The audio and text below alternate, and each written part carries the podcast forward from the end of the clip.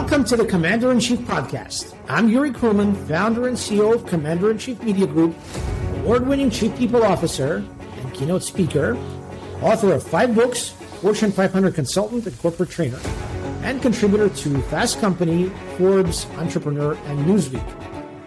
Our mission at Commander in Chief Media is to help 100 million people around the world in the next 10 years to do their life's best work in the here and now through storytelling, educational media, thought leadership, HR consulting, corporate training, coaching, speaking, and authentic high quality writing, helping people become their own commanders in chief. Now, if you're interested in being a guest on the Commander in Chief podcast, stick around until the end of the show.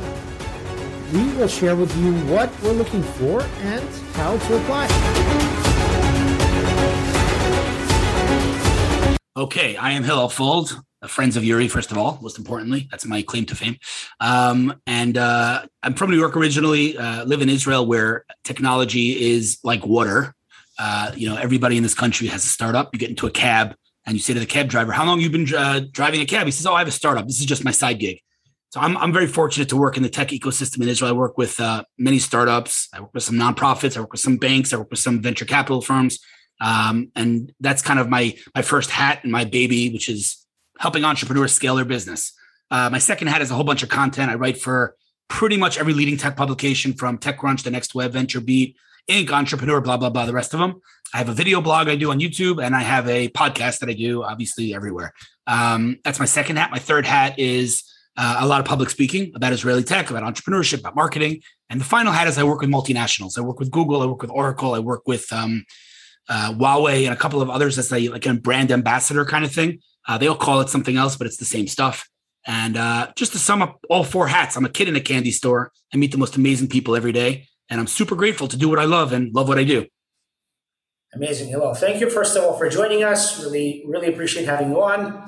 Um, this is, in a way, um, the maiden podcast for Commander in Chief podcast. And I can't really think of a better person to introduce what we're trying to do here with this podcast. Um, essentially, we've talked about this. Um, I just put out a book called Be Your Own Commander in Chief in, in very, very simple terms. It's about four conversations I believe each of us should be having if we're not already. Those four conversations are with our body. So it's around our health, fitness, nutrition, sleep, breathing, that sort of thing. Number two is mental models and uh, life skills, things that we are not taught in school. We have to more or less figure out as adults. Good luck to us. Number three is dealing with other people. So that could be in a startup context, could be, you know, interviewing for a job, making a business deal, or it could be, you know, talking to your wife or kids and figuring out how to do that from a place of core values. And number four, it's not a conversation um, I think we have much in the public sphere, which is unfortunate. And this is a place where I think what you do and, and the way that you do it is tremendously valuable and, and it's it's a real kiddush Hashem, meaning it's it's something that's that shows um, things in a very positive light for, for the Jews. And that's a you know conversation with God or the universe or whatever you want to call that. So again, as part of delving into um, the book, I, I want to kind of get your take on these four things as it relates in particular to fast growth. So the podcast is not just about business, although of course that's important. It's also about personal life, right? How do we pursue and, and achieve fast growth not just little crumbs here and there, but something really meaningful and significant over a longer period of time through these lenses, through business and through our personal life. So I'm really excited to to get your take on this. But you know, first of all, I think um, just from my perspective, I mean, um, you know, in, in the time that I've known you and your work, and this goes long before we actually met, um, I've really always appreciated how you know you you're very big on business and you're meeting people and you're telling their story, you're telling your story, how you meet them, about the companies that they're building, and that's that's amazing. But just as importantly, you tell, let's say, about the Torah portion of the week on Friday, and you go out of your way to really, you know, bring context to. It's not just about tech. You know, this is Israel. There's a lot of amazing stuff going on here. It is the Holy Land, like it or not. So, um, in that vein, I would love to just start by hearing a bit of your story. I mean, you know, we have a lot of parallels. You grew up in the States. I grew up in the States, and here we are in Israel, right? So, um, just to get a sense of how how you got into this. How did you get into startups? So yeah, I grew up in New York. Uh, I moved here to Israel when I was 15. Um, I still remember the first time I turned on a computer. uh, I was obviously a little kid and it blew my mind. And I knew then and there, there's no way in heck I'm doing anything else with my life besides this. Like I just fell in love with technology. Um, and the truth is, I didn't really know how to get into it because I'm not an engineer. I have a degree in political science, but when I finished my degree, I kind of had no direction. And someone said to me, you know, you speak English, so you can write in English, and you like technology and you like writing. Why don't you become a technical writer? At the time, I didn't know what that was. And for your listeners, just in case anyone does not know what that is, it's the guys who write the user guides you get with your iPhone that no one ever reads. So that was my first job. As you can imagine, that was not optimized for my ADHD. Um, and I just started blogging. I'm sitting at my desk one day 15 years ago, and I'm like, I love tech. I need to do something with this. And I just started writing on the internet. I didn't call it a blog because that wasn't even a word. I didn't have any business model. I literally, it was a tech diary for myself. But it turns out that content on the internet is quite powerful. And so startups started to reach out to me and, you know, ask for advice. And I'm like, who am I? Like I crazy imposter syndrome. I'm like, you're asking me for advice. Like you're a CEO of a company. Who am I? But I'm like, if you want to meet me, I'll meet you. And so I met these entrepreneurs and turned out that while they're brilliant at building technology, when it comes to communication, when it comes to business, when it comes to building relationships, when it comes to all the other things about building a business around that technology, let's just say there was room for improvement. And so I started to help. And again, it wasn't a business for me. I didn't, they didn't pay me anything. You know, at best they bought me lunch. But in retrospect, I can tell you that not taking money back then was the best thing I ever did because what I was doing, by the way, without knowing that I was doing it, was that I was establishing the most important asset in business trust. And they knew that I wasn't selling them anything. So they trusted me. And many companies came back to me sometimes a decade later and said, listen, we know what you did for us. We want to work with you. What are your terms? And at that point, I have the leverage because now they want me, not the other way around. So I built my whole business on, one might say, just being a sucker, just being a nice guy and trying to help as many people as I can and not, not, not taking money from anyone. And um, it's a very, you know, unconventional business model or I guess business philosophy, but it works. And so that's how I got into it. Yeah. Let's not forget this is in Israel, right? In a nation where everyone is a president, I guess you can say your own everyone's their own commander in chief and all that great stuff. But also there's there's this very particular, I guess, very Middle Eastern premise that you know you don't want to be the loser you don't want to be the friar right so imagine doing that in israel where it's like are you crazy are you are you insane you're just setting yourself up right so I really appreciate that because, you know, I've, I've always also tried to take the high road and, you know, New York in a way prepares you well for Israel because it's also, it's very much like that. It's like, hey, you know, you blink and someone runs ahead of you, right? Someone takes you, uh, takes advantage of you. So I think I, I, tremendously value that approach because it is the long game. It is actually a lot more fulfilling because you're not running after something. You're just doing things the right way, the way you see fit. So I think it's and, very I just want to add one sentence to that because it's really important. A lot of people say to me, you know, oh, yeah, it's good karma. And I say to them, listen, I don't pay for groceries with karma. All right. It's not good karma, it's good business. The, the place where karma shows its face is when a company does not come back to me and say to me, you know, we want to work with you. And there have been many, many companies like that. So there, uh, I write it off as karma. I say, okay, I helped someone, you know, I did good in the universe. But the companies that come back to me and say they want to work with me, they do that because I gave and gave and gave. So it's a good business model. And I want to be very clear about that. It's not, oh, yeah, Mother Teresa. No, it's good business to help others win in business, period. That's that's a great point.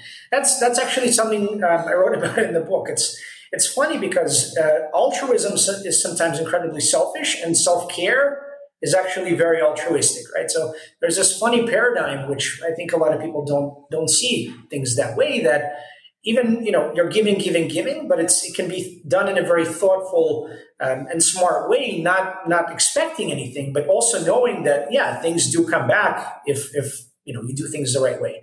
So building something for the long term requires that requires yeah going out and adding value and, and not just adding value here let me send you my stupid ebook or you know let me give you some uh, nonsense advice about something you can google in two seconds right? Something that's real it's almost like texture. How does business really work? You can go out and, you know, read read something in a business school. It's not real. It's not really how things work. So when you give that kind of advice, which is texture, it's invaluable, and I think that sticks, and people come back for that because you can't you can't learn that in school. You can't pick it up. You know, it's it's it's very funny because um, a lot of a lot of rabbis, specifically Hasidic rabbis, give the following analogy um, about the world that I've adapted to tech or to business. And I say that business is like a candle, right? Because a candle has fire. And when a candle gives its fire to another candle, it loses nothing. It loses nothing. And I think that that's business. You can give to others and not lose anything. And I once told this to a guy named Christoph, who's at IBM Ventures, clearly not Jewish. And I said to him, Christoph, business is like a candle. And he goes to me, I told him my whole analogy, and he goes to me, you know what? I'm going to take it one step further. If you don't give your fire like a candle, you'll burn out. And I was like, wow, dude, you should be a Hasidic rabbi, man. That was amazing. So, yeah, I, I think it's a great analogy. Beautiful. There's another um, another idea which um, I take uh, or borrow rather from uh, Dr. Nadia Jackson She wrote um, um, a book all about reinvention. Um, you can look her up.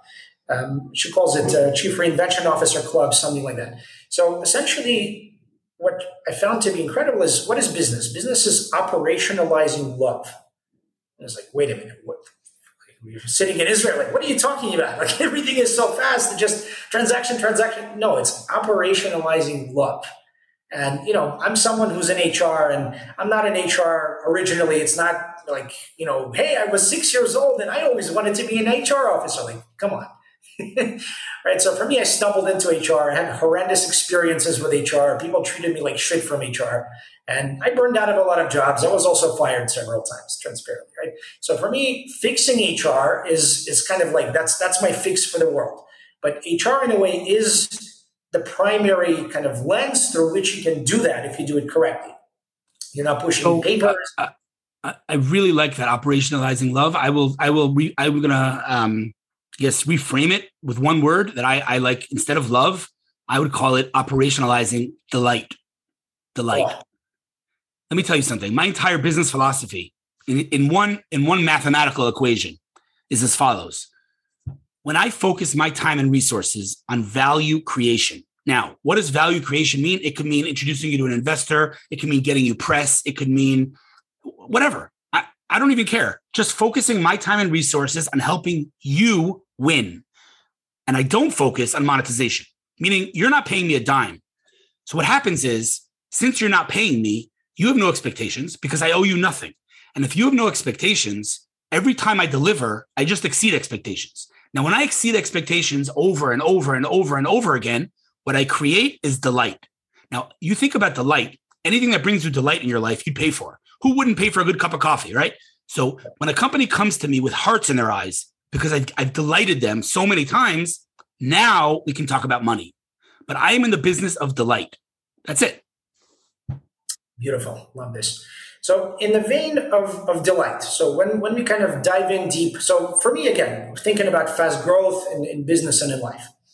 So, when we talk about fast growth in business, right, you know, there's, there's a lot of a lot of uh, listicles and articles. God knows every day there are thousands of them, right? And I'm probably as guilty as some others of writing a few of those listicles, but nevertheless, right? So if if we look at a certain inflection point, right, and you know, there's there's a point where it's a startup, and yes, it's you know 100 hour weeks, and it's uh, you know you and your partner, and and you know you're you're just trying to eke out an MVP. You're trying to find some product market fit. You're hoping to just find a few customers. Maybe maybe you're just going out and more or less giving your idea and saying, "Hey, would this help you?" And then you build it on the fly. Right. So there's a lot of mythology about I don't know how uh, Zuckerberg built this, or you know uh, Bill Gates built that, or Musk and this and that.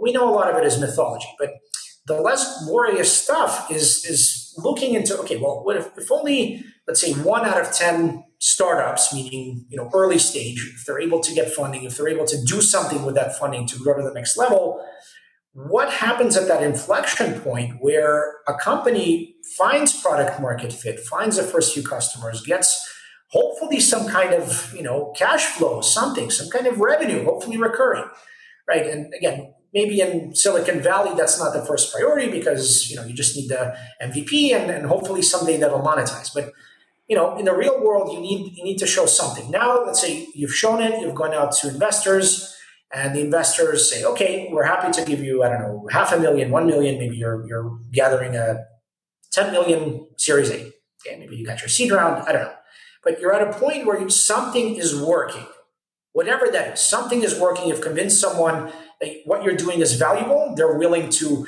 maybe be the first tester, maybe to be the, the first paying customer. Great. Okay, so you start hiring a team and things are moving quickly. Maybe you hire a sales team and you know you do your business development and you know you start gaining market share and everything looks great. Right. And then the funding round starts kind of, you know, your runway goes down, down, down, obviously, right? You have more and more costs from people that you've hired, their benefits, payroll. Things, things are a lot more serious. If you think about the personality of someone, especially a first time founder, right? Someone who's not done this 10 times, built Wix and Fiverr and all that, you're just starting out, maybe you, you hit the big fish, right? But what do you do with it? You know, you're someone that doesn't like bureaucracy. You're someone that doesn't want to work in corporate. You started your company because you're this visionary and, you know, let's break stuff and move quickly. So what happens when you're that personality and now you have to run a company that's a lot more formal. You've got to answer to your investors. You have, maybe you have one or two Fortune 1000 uh, clients and you've got to service them and implementation, all this stuff. And suddenly your, your mind just goes, what the hell did I get myself into? And your investors might start thinking like, this, is this guy really, really ready to run a proper company? So somewhere in there, I don't know if it's between seed round Series A, between Series A and Series B, my, my place where usually I come in with HR and HR is not number one or two or 10 on the priority list, which I think is sad. But nevertheless, right, where I come in, it's usually between Series A and B. And the founder is like, okay, I need, I need I need some kind of professional managers because I don't want to manage all this stuff. I want to manage vision. I want to, you know, go out and be the evangelist. Okay, or I'm the product person. Some, anything, anything but HR. So that point, at that inflection point, however you want to define it, this is something that I want to ask you. How do you define that inflection point? Something happens, and you have to you have to become more professional. So how, how would you define that inflection point? I mean, I don't know how I define it, but I'll say that when that when that point occurs, the CEO, and this is something we see all the time, CEO has two options, just two options. Option number one is find a replacement who's scaled the company at this level. Option number two is adapt and learn. Now, option number two sounds scary. Like I've never run a billion dollar company before. You know who else has never run a billion dollar company before? Elon Musk, Bill Gates, Steve Jobs. They started somewhere, you know? So you got to start somewhere and you know no one's born with experience right and we know the, the the famous paradox you need a job to get experience you need experience to get a job you got to start somewhere and so i'm not a big fan of okay we've scaled now it's time to replace the ceo i mean it didn't work with apple we saw that but you know i think the ceo needs to grow with the company as the company's growing so is the ceo the ceo doesn't know what he's doing any better than the next guy and that's another by the way that's that's a a mistake that I see a lot of CEOs making. They look at the compet- the competitors. They're like, oh, well, they're doing this. We have to do it too. I'm like, dude, they're looking at you just like you're looking at them. They don't know what they're doing, right? Mm-hmm. So you're at that point that the company is just hitting scale. Um, I don't know how to define it. I would say, listen, it's definitely not being profitable. I mean, you know. And by the way, I I, I want to push back on something you said, uh, and it's very controversial and very unpopular opinion. But I actually think that the concept of we don't need to make money right now is is actually spot on. And I know it sounds funny, like a business that doesn't make money, but you know, if, if I'm going to oversimplify it, when you're eight years old and you want to build a lemonade stand on your block, you need to go to the supermarket and buy a tablecloth, lemonade, cups, water, you know, a sign. You're spending money and losing money right now. But that's not what you're doing. You're investing in the business because if you don't invest in growth, you'll never reach profitability. And so the whole like, you know, this company's bleeding money, I, am okay with that. You know, Uber, Amazon was bleeding money for many, many years. I'm okay with that because what you're doing is you're investing in growth, right? And so the story, the story goes, and it's it's actually not an urban legend. I heard it from the man himself. Um, one of the first employees at Facebook uh, approached Zuckerberg very, very, very early on and said, "I know how to monetize." And Zuckerberg got up and wrote on the whiteboard, "Growth." we're not focused on monetization right now. When we have two and a half billion users, we'll monetize. For now, we're focused on growth. So I'm okay with that. And you know, again, I don't know where that specific point is because I think it, it, differs per company. But you do reach a point, you know, where, like you said, you, you hit product market fit. You know that this is sticky. You know people love it. You know they're spending time in your product. You know that you're getting incredible feedback. You're gathering feedback. When you hit that point, that's when you need to get ready for the rocket ship or for the hockey stick, right? And again, at that point, you as the CEO need to be ready to learn and to grow because what you did till now is completely irrelevant to what you're going to do from now.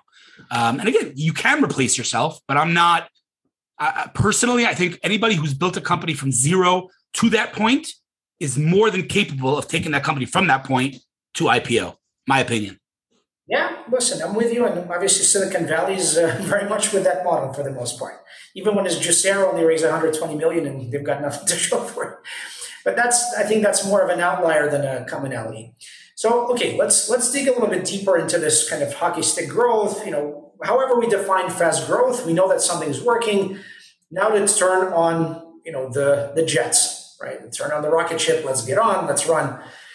Of course, there are many different things you can do, many levers you can push, right? You can say, let's pour money into marketing. Let's hire, uh, you know, more salespeople. Um, I don't know. Let's uh, uh do more uh, R and D, right? There's so many different things that you can do.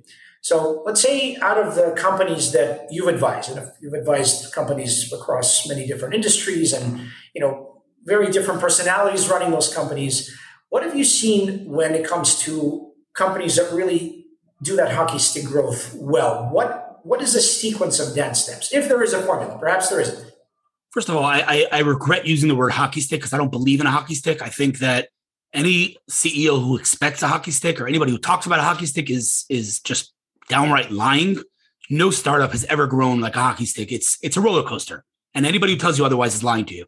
Um, and I think, you know, listen, there's again, there's no right answer to your question. There's it very much depends on on uh, on, on the company. As a marketing guy, to me, I, I think that the foundation of everything, everything, at least everything in the marketing and sales and biz dev world, is the foundation of it all is content, right? I think that you go to redbull.com and the word beverage is not on their website. They're not selling you a drink. They're jumping out of planes. And that's just one example. I think that the big brands have understood the power of content. And I don't, you know, whether it's a blog or a vlog or a podcast, I don't care. But industry content to establish thought leadership and authority in your space, to me, is the foundation of it all. And so once your company has hit that point and you're about to experience hyper growth, now is the time, in my opinion, to build the brand that will align with your product. You know, oftentimes, as you know, startups fake it till they make it. They build a brand, but their product is not there yet. I'm talking the opposite. You build your product, you get growth, now build your brand to align with that product. To me, that's the most important thing. And I think that that fuels everything. You know, once you have content, PR is easier. Once you have content, business development is easier. Once you have content, SEO is easier. Once you, once you have content, fundraising is easier. Everything's easier because now you are a thought leader who produces content about the industry. If I want to know about AI and you're an AI company and you're writing articles every single day about AI, well, guess what? if I'm looking to invest in you and I Google you and I see that you're all over the place, that to me, that illustrates the, the point that you are a leader. And that's something that I want to invest in. Yeah, I feel like uh, we're preaching uh, to each other's choirs here. We both produce a lot of um, yeah. that, that's great. I appreciate that. So there's a, there's one angle. You know, I'm, I'm always going back to to one thing, which is you know in a, in a way my primary interest from an HR talent culture, just human perspective, right? When you talk about building companies that are fast growth, it's it's a very inexact science sometimes. Again, because the vast majority of founders are not HR people, and they've probably never had to recruit anybody. Or you know, in Israel, it's maybe a little bit different animal because here, I don't know if you want to call it cliquey, but essentially, and you know this better than I do. When you go to the army, you have your army unit. There are certain army units which are especially almost predisposed to work in tech. They're already essentially, you know, product managers, for example, in like 8200. That's a military intelligence unit, right? That's maybe the biggest, you know, you, you know the numbers better than I do. Um, that's one of the units that produces a massive number of people that go into tech and start companies. And it's a vast ecosystem then, not just of workers, but also investors and builders. And that's, that's very powerful stuff. Could you tell us a little bit about sort of how that looks in practice from your perspective? Yeah, I mean, you know, the, the million dollar question that the whole world is asking, if, if I'm, and I'm not even, I'm not even exaggerating, is how did this country, Israel, which is smaller than New Jersey, in literally the worst neighborhood on earth, how did Israel become the superpower that is dominating every single sector of technology? When I say every sector, you'd have a really hard time finding a sector in which Israel is not a significant player. We might not be number one, but we're up there. And so that's the million dollar question. And so much literature has been written about it. But the end of the day, there's no question. I don't think anyone doubts the fact that the military t- plays a big role here because, you know, when my friends in New York are 18, they're going and partying. When I'm 18, when I'm, eight, I don't know what that was now. You hear that noise? When I'm 18, I get an M16 and I have to like defend my friends and fight for my life, you know? And so you learn responsibility, you learn maturity. And, you know, that is, of course, magnified when you're in the intelligence unit that is just an innovative unit. And you're, you're literally taught entrepreneurship the hard way, right? With life and death. Um, and so it's no surprise, I think, to anyone that so many entrepreneurs are born within the 8200 unit. And by the way, 8200 is just one example. There are a lot of intelligence units that produce all right. So anyway, as far as as far as intelligence, it's no surprise to anyone that, that it produces so many entrepreneurs. And um, you know, the amazing thing about this ecosystem is that when you look at the numbers, however you want to measure this ecosystem, you want to look at capital invested, you want to look at unicorns, you want to look at you know innovative companies, you want to look at impactful companies. However you want to look at this ecosystem, there's something extraordinary going on here, and it's it's objectively remarkable, and that's to me most exciting. It's amazing. Cool. Um, so, just one last question. This is something that I always want to know from everybody I speak to, but I think, again, because you have such a kind of holistic perspective on things, I would love to hear if you can share with us, kind of from your own life, from your own experience, um, any sort of tips around any of the four, maybe all four of the pillars that I mentioned, right? Anything that you do that is really helpful for health, bodily health. Number two is mental models or life skills, something that you really feel is has a tremendous impact on, on your life, something maybe you discovered. Number three is dealing with other people. I mean, that's that's that's something very valuable that you can share with us, I'm sure. And of course, you know, anything around the conversation with God, anything is appreciated. Right. So I'm going to put aside physical health because I'm a lazy bum and I don't exercise very much. Um, I'm going to put aside the mental exercises and I'll talk about the last two people and God. Uh, I'll start with the last one. Um, I'm an observant Jew. And, you know, when I started my career, I had two options like everyone. Do I hide it? And do I am I shame, ashamed of my religion or am I proud of my religion? I said, you know what? Screw everyone. I'm like, this is my identity. This is who I am. And so, like you said before, I announce when I sign off for the Sabbath. I give Torah lessons, you know, to, to my followers. I, I'm very, very um, transparent with my religiosity. Is that a word? I think that's a word. Uh, everyone knows that I'm an observant Jew, and that has not only has that not been an obstacle in my career, it's actually become part of my brand. So you know, we all have struggles with our relationship with God and spirituality, and I'm no, you know, I'm I'm the same like everyone else. But um, I think that uh, talking to God, having conversations with God on a daily basis, is mega mega important because it puts you in, you know, in the right context, and you get perspective of how small you are in reality, and so you you learn to take things within perspective. As far as people, you know, I think I built my whole career on people, uh, and I'll give you the trick. Here's the trick. Here's the hack. You ready? It's very simple Instead of focusing on promoting yourself, promote others. That's it. Game over. Spend your time promoting others. Watch what happens. That's all I'm saying. Spend your time taking pictures with others, talking about how amazing they are, interviewing others, saying how amazing they are, writing blogs about other people, saying how amazing they are, writing lists about people, interviewing people. Give other people the stage. Watch what happens. I'm gonna. I'm not gonna give you a spoiler. Do it and see what happens. Beautiful. So one one last thing I just want to say, um, you know, for a marketer, you're someone who really does what he says and says what he does, and that's that's rare. It's not just about marketer, but as a human. So I really salute you for being a true mensch. You're someone that I look up to, and I wish you tremendous success and uh, everything everything with the other pillars as well.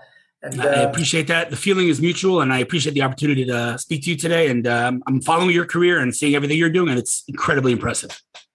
Thank you, Hillel. It's very much uh, mutual. Thank you for your time. Really appreciate you, brother, and uh, keep keep on on. Sounds good. Take care. Thank you so much for listening to Commander in Chief Podcast. To apply to be a guest on the show, head on over to cicmediagroup.com backslash guest. CIC is in Commander in Chief. So that's cicmediagroup.com backslash guest. These guys Help us spread the word about the podcast and our mission on social media. We're cooking up something truly special over here, and we really need your help to spread the message. The reviews, especially, are huge for helping us grow and get the golden nuggets of wisdom from our world class guests out into the world. Go on ahead, give us a review or rating on whichever platform you use to listen. Our mission at Commander Chief Media is to help 100 million people around the world in the next 10 years to do their life's best work in the here and now through storytelling, education media, thought leadership, consulting, corporate training, coaching, speaking, and authentic high quality writing, helping people to become their own commanders in chief. And before you go, please make sure to hit that subscribe button for us here at the Commander in Chief podcast so that you can be the first to know when new episodes drop. Let's not be strangers, friend. Okay? Please connect with us on Facebook, Twitter, LinkedIn, wherever you hang out. And of course, if you want to learn more about our work and impact, or just access some great content, plenty of that. Head on over to CICmediagroup.com. That's uh, CIC as in Commander in Chief, mediagroup.com. Once more, this is Yuri Kruman, and thanks for listening.